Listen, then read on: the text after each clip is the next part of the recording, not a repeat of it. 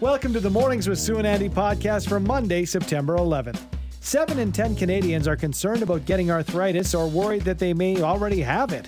September is Arthritis Awareness Month. We took the opportunity to explore the latest treatments and resources available in Canada with Trish Barbato, President and CEO of the Arthritis Society. Back to school means back to the sniffles, coughs, and colds that come with the new season. What, if anything, can be done to safeguard our homes from the pipeline of germs coming our way? We get some tips from Dr. Ted Jablonski, our on call family physician. And finally, fall is on the horizon, so now is the time to get organized before the cold weather comes to town. We catch up with Calgary based professional organizer Meghan Golightly for some advice on how to cut down on the clutter and embrace the letting go of all your useless stuff. Seven in 10 Canadians are worried about getting arthritis, and that is a stat that we are seeing. And a new survey showing 73% of Canadians happen to know or love someone who's suffering from arthritis. 70% fear getting it. I mean, the, the stats are, are high. And joining us to talk about this latest research and innovations to treat the chronic disease is Trish Barbato, President and CEO of Arthritis Society Canada. Good morning to you, Trish. Thanks so much for being with us. Good morning. So happy to be here. Tell us a little bit about this survey on arthritis in Canada. What was the purpose? What were you hoping to get at? Mm-hmm. Well, to, this month is Arthritis Awareness Month, and it's the month that we really like to try and let Canadians know how prevalent the disease is. There are 6 million Canadians that have arthritis in Canada. It's the biggest chronic disease. It has a really high cost in the $33 billion mark one of the leading causes of disability in the country. So this is the month that we sort of raise awareness and, and let folks know what's going on with this disease. And part of that awareness, Trish, if you can help me with this, uh, I had a car accident about seven, eight years ago, and I, I, broke some bones in my finger. And they said, well, you know, it looks like this is, you know, the, the, you're moving ahead. You have a very good chance to get arthritis in those particular uh, parts of your hand. Uh, but before that, I always thought that you know, old people had arthritis, mm. and arthritis mm-hmm. was inevitable as we age. Is it inevitable, or does it discriminate toward ages? Yeah, that's such a great question. And I think one of the big myths in many ways is people feel that it's an older person's disease. But in fact, over half of the people with arthritis are under the age of 65. And in fact, for osteoarthritis, which is the type that you've been warned about, about a third are diagnosed before the age of 45. And so those are those are numbers that are skewing much younger. Kids get it. Juvenile idiopathic arthritis can hit children as babies, as toddlers, and uh, so again that prevalence.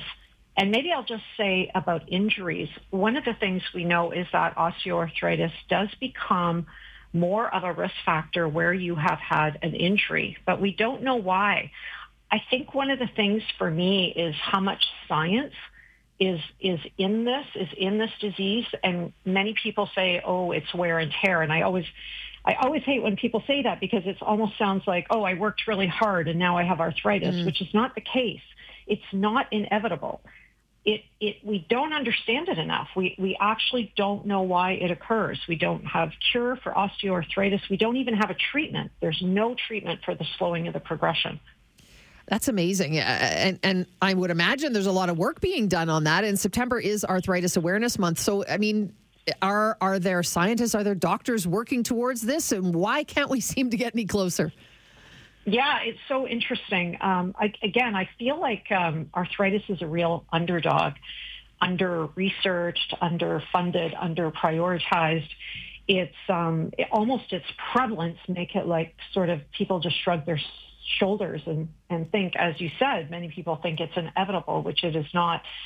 So we're really trying to raise awareness. We're one of the largest funders of research in the country. And so a lot of the fundraising that we do goes directly into trying to really understand better why is this happening? What could a treatment look like? How can we change the progression of the disease? We also have a fantastic project going on in Calgary where we're working with the um, some researchers around preventing osteoarthritis. So, for example, if a baby is not diagnosed properly with hip dysplasia, they will get osteoarthritis very young, in their 20s and 30s, severely. And if that's caught and they put a little brace on them, then the child is fine and will not develop severe osteoarthritis. So that is a research project going on right now and uh, in Alberta, and we're really proud of that project because, in essence, we're preventing arthritis.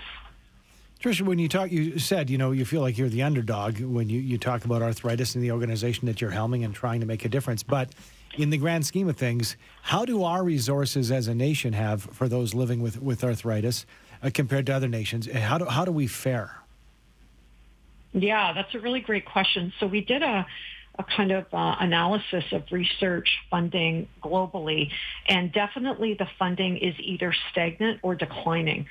So there's there are as and, and certainly there are a lot of important diseases like cancer, like heart disease, like diabetes, but definitely arthritis is um, not at the forefront, and that's what this month is all about. It's really just trying to raise awareness and help people understand the impact. Like I mentioned, one of the leading causes of disability.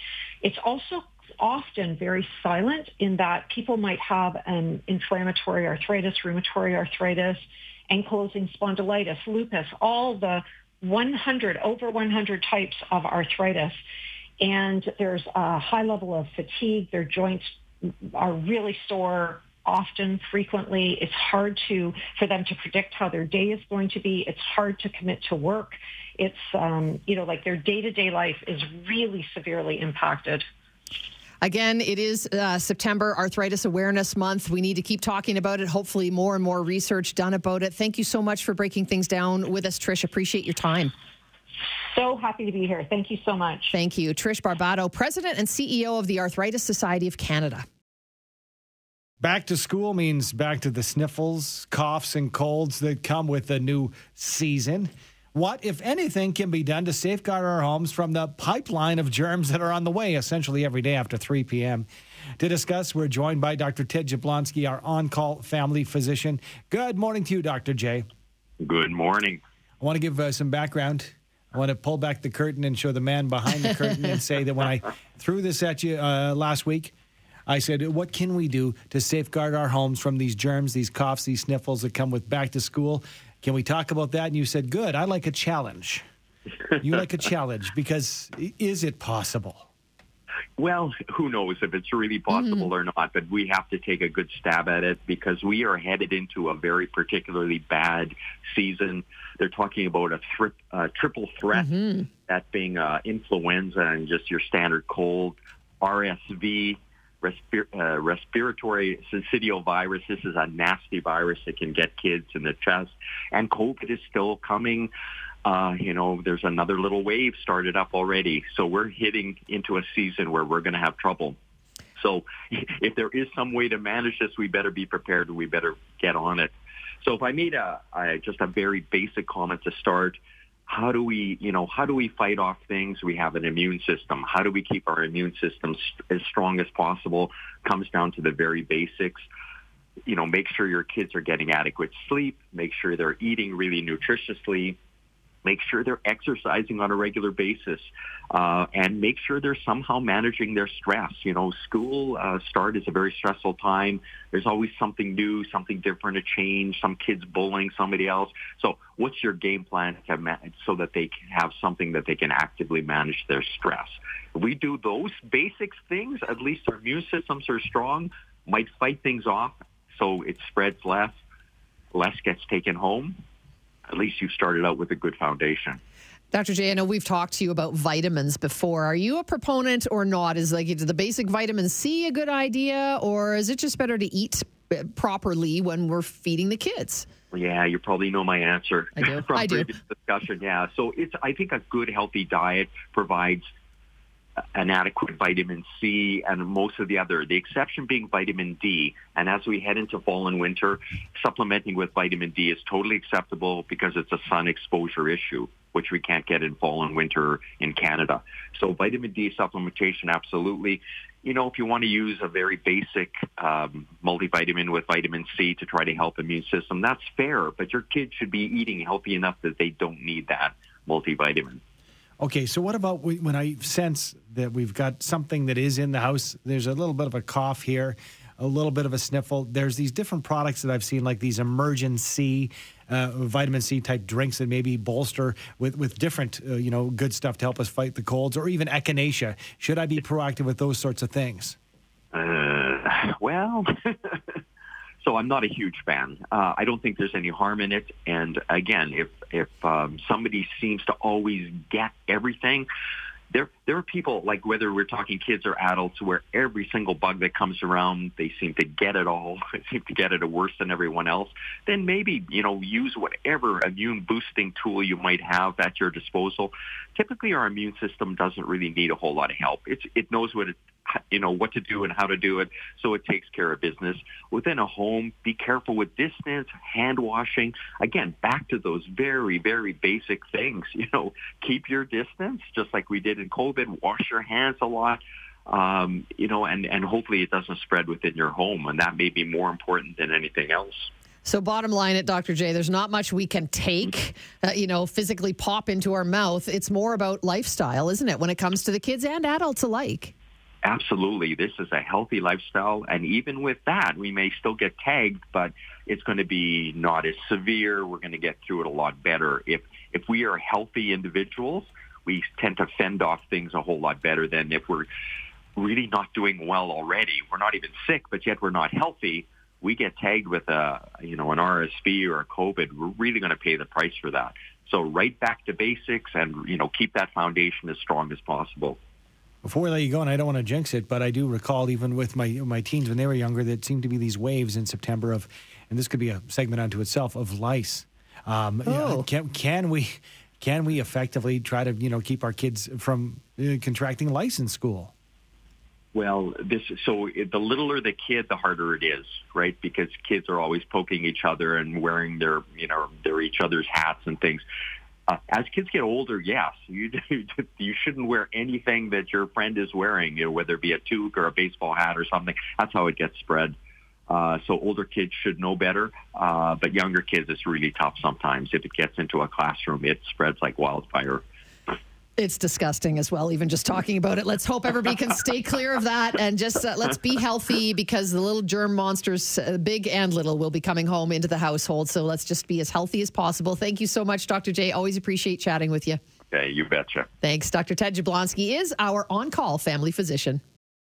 September, really, it's a great time for fall cleanup around the house, inside the house, maybe in your closets. A good time to just simply get organized before the cold weather sets in. Joining us to talk about cutting down on the clutter ahead of the Calgary Fall Home Show, which she will be speaking at. Meghan Golightly joins us once again, host of Go Simplified. Hi, Meghan. Hi, how are you? Excellent. Thanks for coming in. Love that you come into the studio so we can get down and dirty on on getting ready for fall, particularly, but just in general. I asked you, are you a professional organizer? And you said you prefer to be called what?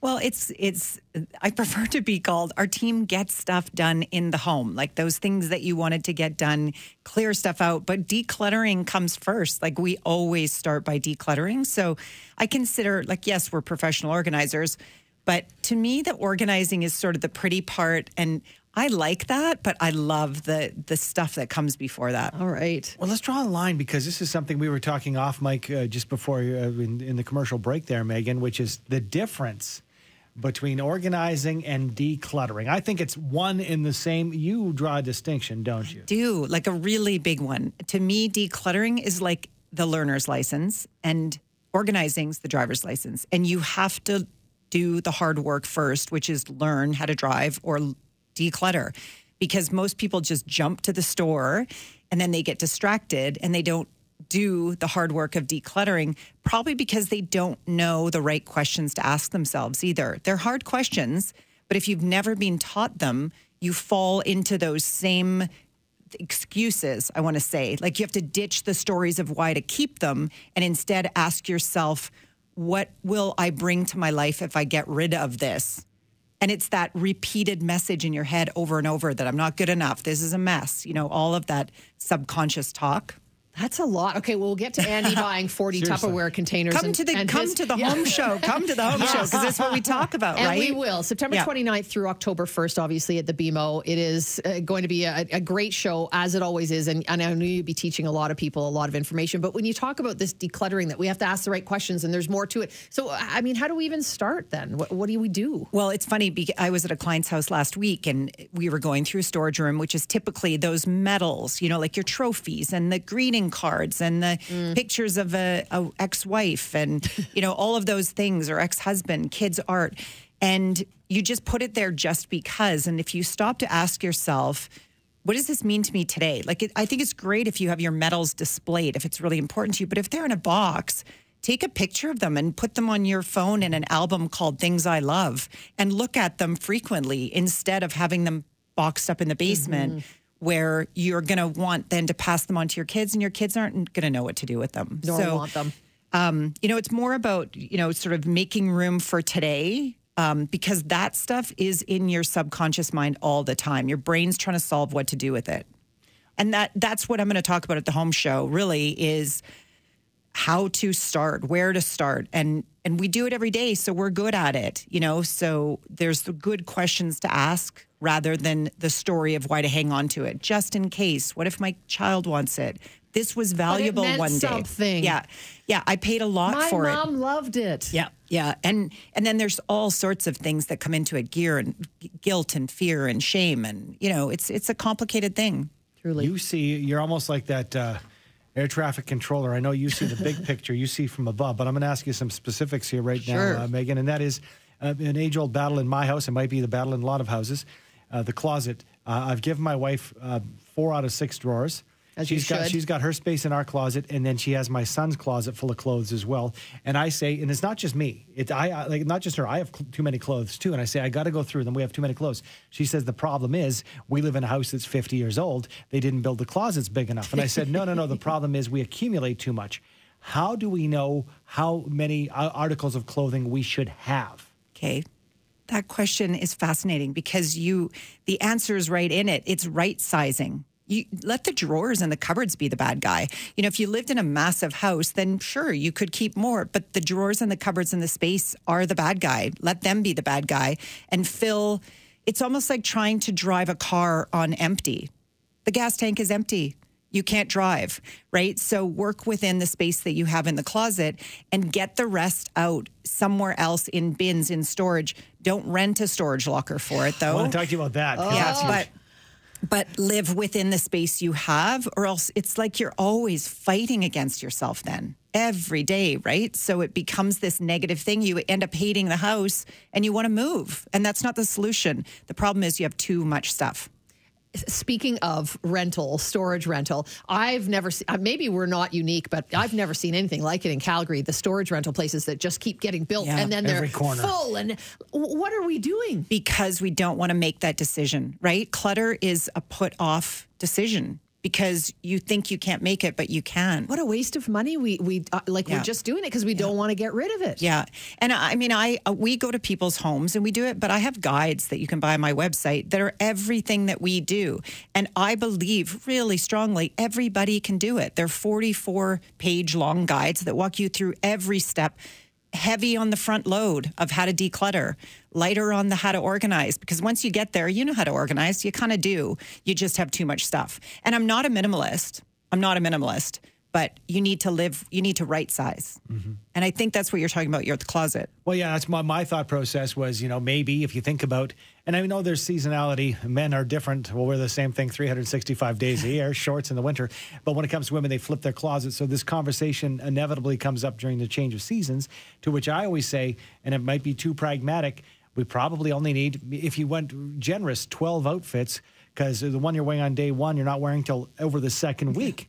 But that's just on paper. Yeah. It's, it's, and I can't could, win. I'm never I could win. talk to you guys about this all day. The challenge I have on my Instagram, which is go sim- go simplified, the monthly challenge this month, and it's an easy one because it's bedrooms, is underwear and socks.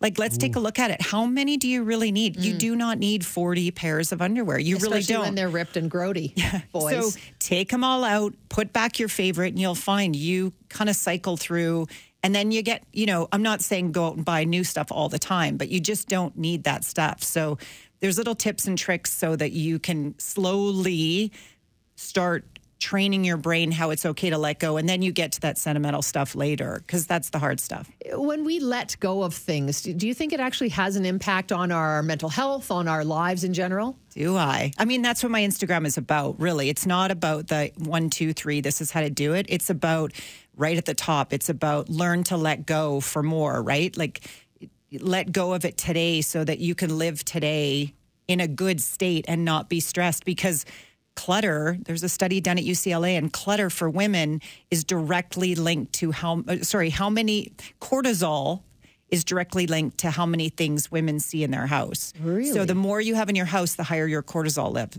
Which levels are. stress Right. And to men they call it stuff and it's fine, but for women it's stress. Interesting. Ooh, battle of the sexes. But in the meantime, I know we, we're running out of time here. We can get much more, and we've had a few people on the text line saying, "You can come to my house and take care of stuff." Exactly. And you do, right? Yeah. We do, yeah. You know, and and we're pretty booked. You can book online, but my how-to guides are a great, econ- you know, Mm-hmm. financial save some money, do it yourself, and and then there's less fights with a couple because you're following the steps, Yeah. right? And you put it on Meghan and not the. That's uh, right. partner. You can Yes. blame it on Meghan. Yes. Megan Go Lightly, thank you so much for your time. We appreciate Thanks it. Thanks for having me. Always, you guys, is- and and the home show. Yeah. Come on down, ask me anything you want this weekend. You look at her. She's It's not this plugging. weekend. No, I don't even know what day it is. Calgary Coming. Fall Home Coming Shows, up. September 29th through October 1st at the BMO Center, as Sue mentioned. More online at go-simplified.com. Thank you so much, Meghan.